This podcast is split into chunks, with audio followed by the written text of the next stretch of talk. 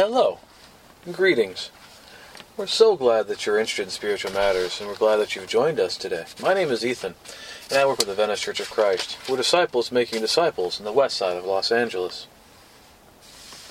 We read the following in 2 John, beginning in verse 6. And this is love, that we walk according to his commandments. This is the commandment, just as you have heard from the beginning, so that you should walk in it. For many deceivers have gone out into the world, those who do not confess the coming of Jesus Christ in the flesh. Such a one is the deceiver and the Antichrist. Watch yourselves, so that you may not lose what we have worked for, but may win a full reward. Everyone who goes on ahead and does not abide in the teaching of Christ does not have God. Whoever abides in the teaching has both the Father and the Son. If anyone comes to you and does not bring this teaching, do not receive him into your house or give him any greeting. For whoever greets him takes part in his wicked works. So we can see John is writing about people who deny that Jesus came in the flesh.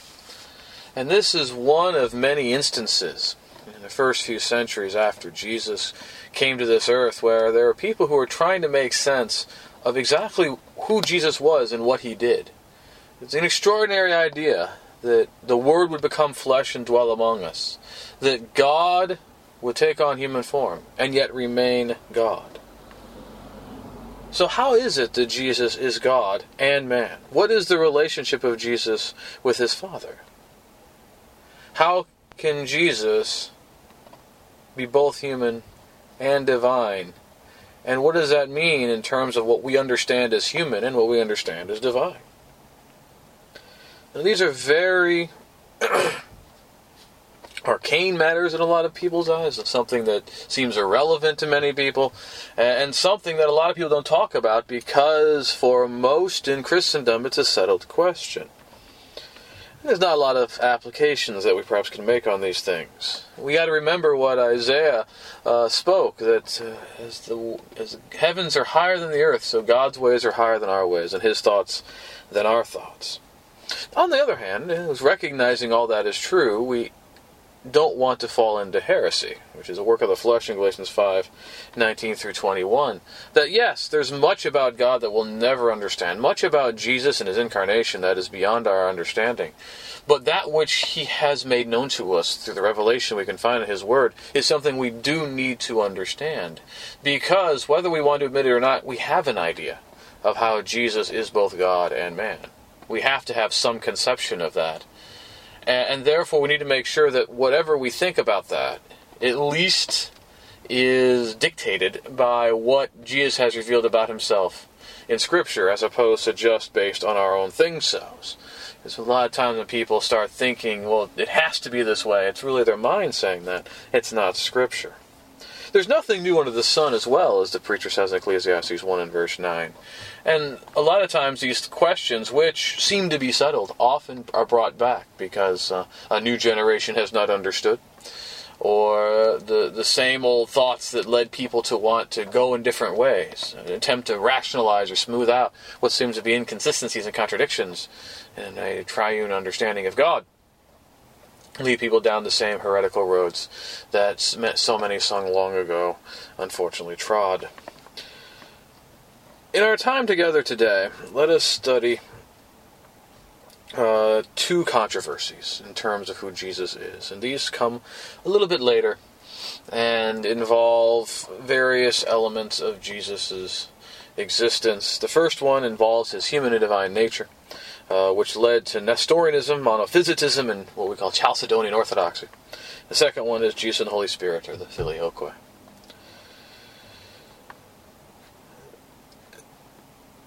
Trying to make sense of the controversy about the human and divine natures of Jesus that kind of blew up in the 5th century is very difficult to do.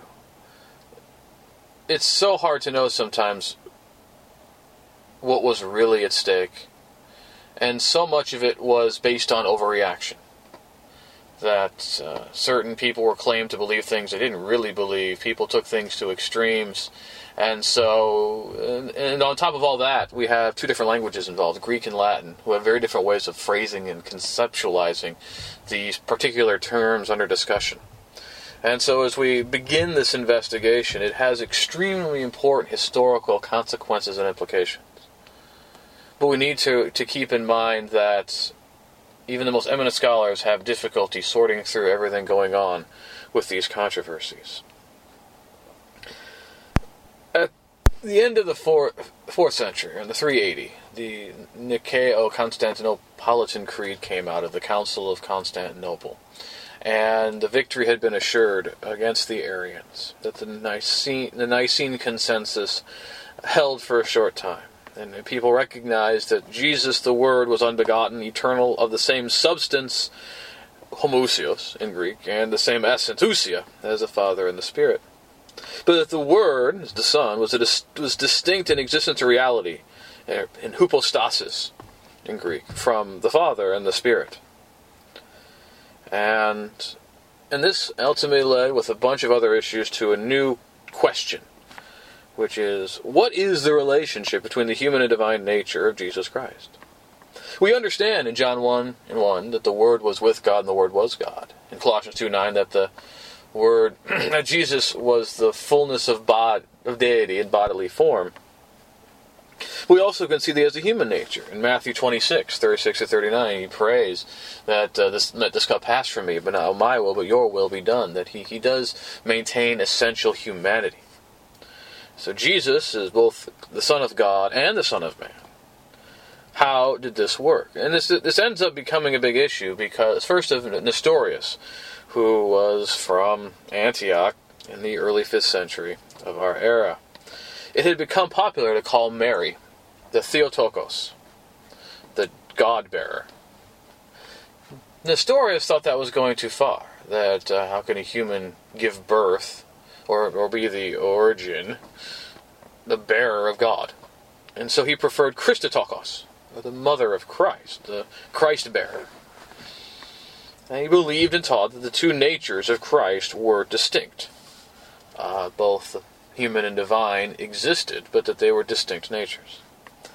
Now, most all Christians of the period held God to be impassible. Therefore, that idea that God was, did not suffer, did not suffer pain. Uh, Nestorius and others concluded that the divine nature of Christ did not suffer on the cross, that the human part died, not the divine part. Um, the difficulty at this point is understanding what did Nestorius believe and what did people claim Nestorius believed and what did later Nestorians believe. And this is a, a complete mess. But Nestorianism, whatever Nestorius himself might have thought, uh, would go a little further and suggest that Jesus is God was omnipotent, omniscient, and omniscient, all knowing, all powerful, but Jesus the man was not. And there was great concern and those who opposed Nestorius, mostly from Alexandria, and it was as political as it was theological, uh, implied that there was two different persons with two different experiences, that there was two Christs, the divine one and the human one. Now, Nestorius affirmed they believed that Jesus had two distinct natures in one person, the Greek word prosopon. His main opponent ended up being Cyril of Alexandria. And uh, Cyril of Alexandria did a great job of, of pushing the issue uh, and pushing influence issues, and was able to get Nestorius declared a heretic and his views heretical at the Council of Ephesus in 431. However, uh, Nestorius, Nestorius had his power base up in Antioch of Syria, and uh, his views remained popular among Syrian Christianity and the Church of the East. Uh, a a group of Christians who would ultimately uh, take the gospel message to the Persian Empire, the Sassanid Empire at the time, further east into India, and evidence all the way into China and perhaps all the way to Korea uh, in the early, for, in the middle of the first millennium. So there had been this this position by Nestorius or the Nestorians or what is claimed that Nestorius was talking about that had separated Christ into these two. And in Alexandria, because they're opposing Nestorius, it became very easy and quick to go to the other extreme. And uh, there was a man named Eutychus who said that Jesus had only one nature that the human and the divine were somehow fused into one nature. And Eutychus would go so far as to say that his human nature dissolved like a drop of honey into the sea, into his divine nature. And this would be called monophysitism, from one nature, monophusis in Greek, so monophysitism. And Eutychus would be condemned as a heretic in 448 uh, because of going too far. Uh, there's a second council of Ephesus that was in 449, uh, where the Alexandrians had the upper hand. Eutychus restored him and opposed his, deposed his opponents. But then in 451, the Council of Chalcedon that we're going to discuss uh, was was much more ecumenical, and in which uh, Eutychus and his position were anathematized and condemned, and that monophysitism was condemned as a heresy. Uh, monophysitism would ultimately be embraced by a majority of Egyptian Christians, who are called Coptics, and it's accepted also some by some of the Syrian Orthodox as well. In fact, uh, that, those views uh, remain until this day. There's a lot of variations of monophysitism in various forms. Uh, a lot of people saw through the challenge of monophysitism uh, that it is an extreme where the humanity is completely negated in the divinity. And in a lot of ways, this is going back to the same type of thing that happened a few generations earlier with adoptionism versus docetism, where you have some people who are much more focused on Jesus the man and, and struggle with the idea of Jesus as God. Thus, well, well, God just adopted a good man, Jesus, and he became the Son of God. On the other hand, you've got other people who are very, very okay with the idea of, of Christ as divine, but struggle with the idea that he was a man and that docetism. Well, he only seemed to be human. He was really a God the whole time. Well, same thing here. If you're focused on Jesus as human, very easy to see him in two natures because there's so much of the human that's limited and finite and restricted, whereas the divine would not have those restrictions. If you focus much on the divine, it's very easy to forget about the human or see that the human gets subsumed into the divine. Apollinaris was another individual who had an idea that uh, Christ had the human body, a human living principle, but his mind, his nous, was entirely overtaken by the divine nature. And this is a very easy heresy to, to get into the idea that, okay, Jesus is a human body with a divine soul. And that was Apollinarianism, and that was also condemned because if Jesus does not have a human soul, then he cannot redeem uh, humanity. He has to experience the human experience fully, and there's more to humanity than just a body. As humans, we are body, soul, and spirit. Thus, Jesus has to have a human body, soul, and spirit if he is truly human. Otherwise, he is not human, and there are things left not redeemed because he has not experienced it in Hebrews 4.15, 5, 8, and 9. So a lot of people, but a lot of people afterward walked back uh, from monophysitism, and because the monophysite heresy continued and actually seemed very prevalent in many parts of the Byzantine Empire that had developed at this time. A lot of different alternatives were, were suggested to try to bridge the gap between the views that were became official Chalcedon and this view uh, uh, of monophysitism. In, around 629, uh, the idea of monothelitism was advanced. In this one, Jesus is human and divine, but he has only one will. So they would say there's two natures, but the will is singular so that the human and divine both had one will.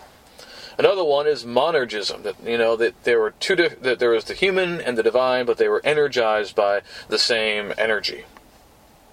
All of these view, monothelitism, monergism, all these things are condemned as heretical as the Third Council of Constantinople in 681, because uh, they had strayed from what ended up being Chalcedonian orthodoxy. What on earth is Chalcedonian orthodoxy? Well, uh, there was a recognition, generally, that what was called Nestorianism and Monophysitism had gone too far in opposing directions.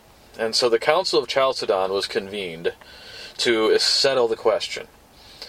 It was an attempt to con- preserve what Cyril of Alexandria had suggested. He was considered fully orthodox, uh, but um, and so, but but had kind of moved toward the, the, the, the one nature view uh, against Nestorius. And so it was it was a balancing act trying to affirm Cyril of Alexandria, who was held in esteem by uh, West and East, uh, while yet maintaining the idea that Jesus did have two natures in inseparable union.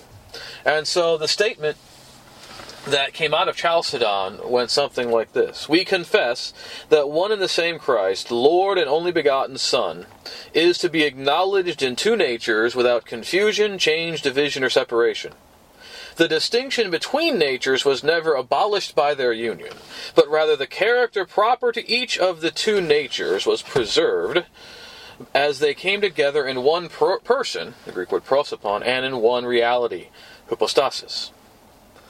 Now, this was a compromise agreement because it held to the inseparability and indivisibility of the two natures of Christ against where the Nestorians had gone, uh, but it also held the two natures without confusion or change against monophysitism. In reality, Nestorius himself would probably have agreed with that statement. Uh, many of the more monophysite people would not agree with that statement and thought that it all was just that Nestorianism had won the day. Uh, that council also repudiated Second Council of Ephesus. Now, what do we say about these things? And, and this gets to the idea of Chalcedon. Nobody seemed to be happy with the conclusion of Chalcedon, uh, especially not in the way that Nicene had Nicene had worked out. The, Nicene Creed, Nicaea, Constantinople, Constantinople Creed, or whatever you want to call it, that that principle had actually uh, held the day, and that people firmly agree with it in the end, even though there had been all this disagreement. With with Chalcedon, there was a wide-ranging disagreement afterward. But in the end, Chalcedon and that statement seems like a hopeless mess, but it really is trying to respect what has been revealed about the nature of Jesus in Scripture. Because Jesus is the Word made flesh in John 1 1 and 14. We see in the Scriptures that He's able to do great and wonderful things, and that He knows things that He can only know through inspiration. He, he, he, he heals diseases, He casts out demons. In John 9, He heals a man born blind, which had never been done before. Uh, he foretold his death and resurrection, and who would betray him, and and uh, so on and so forth. And yet he experienced human feelings and growth and pain. We mentioned Matthew 26, where he's in agony, crying out that, that he didn't, would not have to suffer what he was about to suffer. Uh, in Luke 1 and 2, the, the, idea that Jesus grew in stature. Uh, is one of those things that's still something compelling to think about in light of the fact that he is God in the flesh. Throughout the Gospels, from beginning to end, even after the Gospels and the resurrection, there's no indication that the divine is lost in the human or the human is lost in the divine. There's no indication that the human Jesus could be separated in any way, shape, or form from the divine Jesus while on earth or in the resurrection. Uh, now, there's certainly an understanding that Jesus' soul did not die on the cross, but went to paradise. Would be as true as his earthly soul as with his divine, the, the elements of his divinity. In Luke 23, 43, and 46. So, what is called Nestorianism does go beyond what Scripture says. Monophysitism certainly goes beyond what Scriptures would indicate. And that is why, even though nobody may be happy with Chalcedonian Orthodoxy, what, what is called Chalcedonian Orthodoxy has been affirmed by most throughout the generations and to this day, and should be affirmed, not because uh, the statements inspire, but because it does the best that we can on this side of the divide of making sense how Jesus is fully human and fully divine, and that is indivisible, inseparable, yet each nature is not reduced because of the presence of the other nature. And so that is the best way of understanding the human and divine natures in Christ. The last major controversy of the ancient world involved what's called the filioque. Filioque is Latin, it means and the Son, and involved the Nicene Creed. In the original of the Nicene Creed, uh, the Holy Spirit proceeded through the Father. Uh, in the Third Council of Toledo, in 589 in the West, not affirmed in the East. It added a word filioque, so that it would now say that the Spirit proceeded from the Father and the Son. Uh, the Roman Catholics assert that the creed is correct with the filioque. The Eastern Orthodox said that the creed should be kept as originally affirmed without the filioque.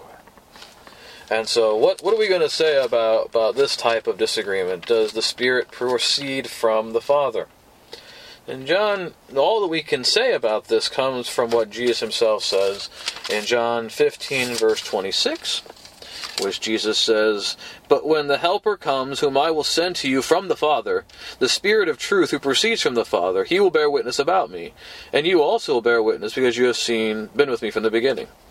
Jesus affirms there that the Spirit proceeds from the Father. In John 20 and verse 22, Jesus breathed on them and said to them, Receive the Holy Spirit. If you forgive the sins of any, they are forgiven them. If you withhold the forgiveness from them, from any it is withheld. In which he, is, the Spirit is in some way proceeding from him. And so, on a theological level, uh, you can see this point of the argument, but it seems that maybe Roman Catholics may have the upper hand in that particular issue. But on a creedal level, you can certainly understand the Eastern Orthodox sit. In that belief system, uh, the creeds work because they are the co- coming together and deciding together, as opposed to just an individual inserting something and it later being justified by a creed, council, which is what happened with the Filioque. And um, this led this was the theological premise about which lead to the division of West and East in 1054. It's based on this word filioque. To this day, it is a stumbling block between the West and the East in terms of what should be said in the Nicene Creed. So, can the Spirit proceed from both the Father and Son? Most likely, but the value of this disputation and the level that it has reached is highly questionable, uh, since it still is this major doctrinal disputation and does not have much to say about the actual nature of Jesus. So these are the latter Christological controversies, and they're very speculative, and and it's it's very difficult to, to make firm biblical arguments about this because it's not interested in the biblical writers to an extent. They affirm Jesus is human and divine, and so in the end, when when Chalcedon comes to the conclusion that both natures are there, they're indivisible, yet they are not lost in each other. It's about the best you can say from Scripture, and it is unfortunate that it led to such disagreement, confusion, and division that persists to this very day.